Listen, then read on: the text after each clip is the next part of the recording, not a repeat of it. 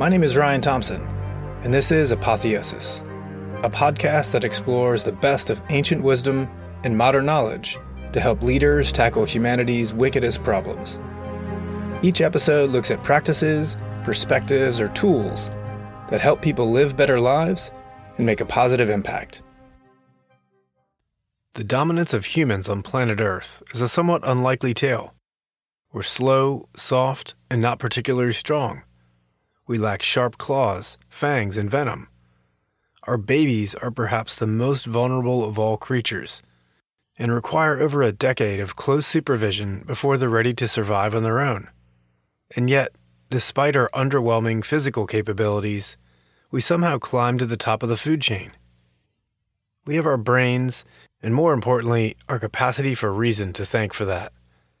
But beyond our unique ability to think rationally about the past and the future, we have another superpower the power of intuition. Reason and intuition set us apart from our competitors on the evolutionary stage. In the modern world, we still, for the most part, cherish our powers of rational thought. Yet we've begun to doubt or diminish the importance of intuition, which is a mistake.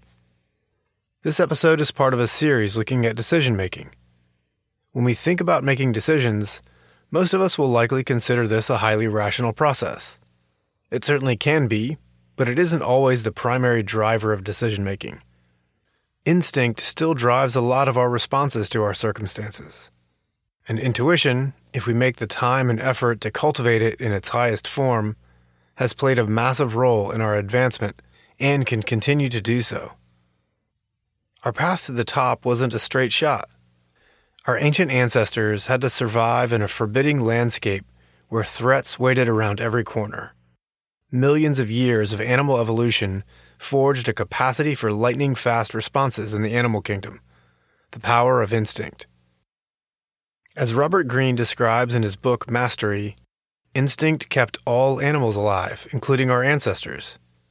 Instincts allowed both predators and prey to attack, defend, or flee from danger responding instantly to stimuli. Instinct operates at a speed much faster than thought, which is to say that rational thinking had to prove its worth, as with all adaptations. There's some debate about when exactly humans started to develop an advanced capacity for thought, our power of reason. Some assert that a cognitive revolution in the human brain occurred around 50 to 70,000 years ago.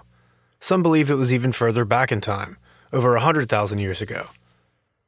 Whatever the case, the human brain began to conceive of the world in a different way from any known species. We could remember the past and envision the future.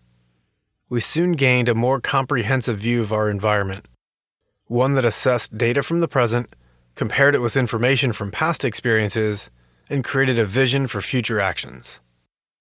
The problem is that this form of thinking takes a lot more time. If our ancestors were to stop and carefully analyze every piece of data about their surroundings, they would have been mastodon food, and we probably wouldn't be here to have this virtual exchange. Instead, as Robert Greene points out, we needed a way to synthesize our rational thinking into a format that can operate in the same rapid timeline as instinct. And so our powers of intuition took the stage. Intuition occurs automatically, and like instinct, it is faster than thought. But the principal difference between intuition and instinct is that intuition is informed by reason, by means of a steady accumulation of information over a long time.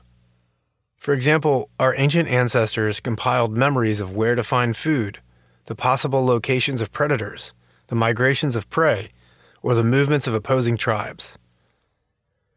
And after years of incorporating this data, we learn to read the landscape instantly and make split decisions on life or death matters. For our hunter gatherer ancestors, someone with finely tuned intuition probably seemed almost like magic.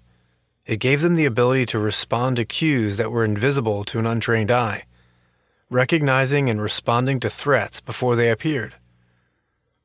For modern humans, intuition allows chess masters to visualize and anticipate moves from their opponents well in advance. It provides epiphanies to entrepreneurs seeking to design better products to solve difficult problems. It allows scientists to make groundbreaking discoveries based on a hunch or detailed mental images that appear seemingly out of the ether. Intuition can be a superpower because so few humans attain this capacity in its peak form. We often talk of trusting our gut or following our heart, believing we're tapping into some deep intuition. But unfortunately, more often than not, we're led by our emotions and unconscious biases. Daniel Kahneman's research on judgment and decision making provides a myriad of examples of the many ways our biases trick us into thinking we know more than we do. How do we know when we're tapping into true intuition rather than merely being fooled by our biases? One way is to ask yourself how much time and effort you've invested in profoundly understanding a topic. If you haven't spent thousands of hours practicing and perfecting that subject or skill, there's a good chance that what you think is intuition is more likely a delusion. Astrophysicist Neil deGrasse Tyson shares an insight that helps clarify how rational analysis leads to high level understanding. As he describes, we begin by compiling data. But data alone doesn't mean all that much. We have to analyze the data to synthesize helpful information. Gather enough information, and you'll attain knowledge of a given subject. But ultimately, even knowledge is meaningless unless you know what to do with it or how to use it. This is the attainment of wisdom. As you climb this scale, the level of detail decreases. Data can consist of millions of individual data points, while wisdom often involves very little detail. Wisdom is the distilled essence of data, information, and knowledge. Intuition, one might say, is wisdom in action. Intuition is like alchemy, transforming information into an unconscious knowing. It gives us a glimpse into how things work or flashes of understanding that transcend words. Very few of us really attain this level of wisdom and intuition. Part of the problem, which is no doubt exponentially worse in the modern world, is the quality of data information we consume. As programmers like to say, garbage in, garbage out. If you write garbage code, you get garbage results. Likewise, if we feed our brains garbage info, our decision making will be junk. Unfortunately, it's not so easy to focus on quality information in the modern world. We're bombarded with mental noise every day of our lives. As a result, many of us are stuck in a never ending amygdala response seeing threats around every corner and on every web page. A steady diet of low quality information in the form of sensationalist news, reality television programs, and mindless entertainment will fill our brains with a catalog of useless trivia. Instead of wisdom, we're at the mercy of our biases and blind spots. We easily fall prey to media manipulation, groupthink, and narrow minded thinking. To cultivate advanced powers of reason and intuition, we must dedicate ourselves to filling our minds with quality information. To paraphrase Oliver Wendell Holmes, we must seek the simplicity on the other side of complexity. We'll get results if we put in the hours, weeks, and years of committed practice on a specific topic. We must spend time turning ideas over in our heads, finding holes in our arguments, and seeking ways to refine constantly our understanding. Doing so enhances our capacity to survive and thrive. All three modes instinct, reason, and intuition play critical roles. Instinct keeps us alive when under threat. We need lightning fast response time. Sometimes fight, flight, or freeze are the proper responses. More often, though, in the kinds of work and situations we find ourselves in the modern world, we should rely on our powers of reason and rational thinking.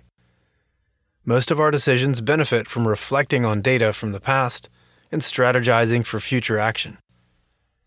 And then, if we have cultivated the power of intuition through persistent and systematic effort over time, we have another powerful tool for problem solving at our disposal. Intuition can help us to see what others cannot, providing glimpses into unique and innovative solutions. On that note, I hope these ideas help you to gain insight and find a path to mastery for your unique skill and contribution. As the ancient Roman Stoic philosopher Epictetus said, you become what you give your attention to. keep learning, and keep growing. Join me again next time as I continue this series on decision making with an exploration of some insights from psychology on mental heuristics and biases that guide and sometimes cloud our thinking. Until the next time, be well.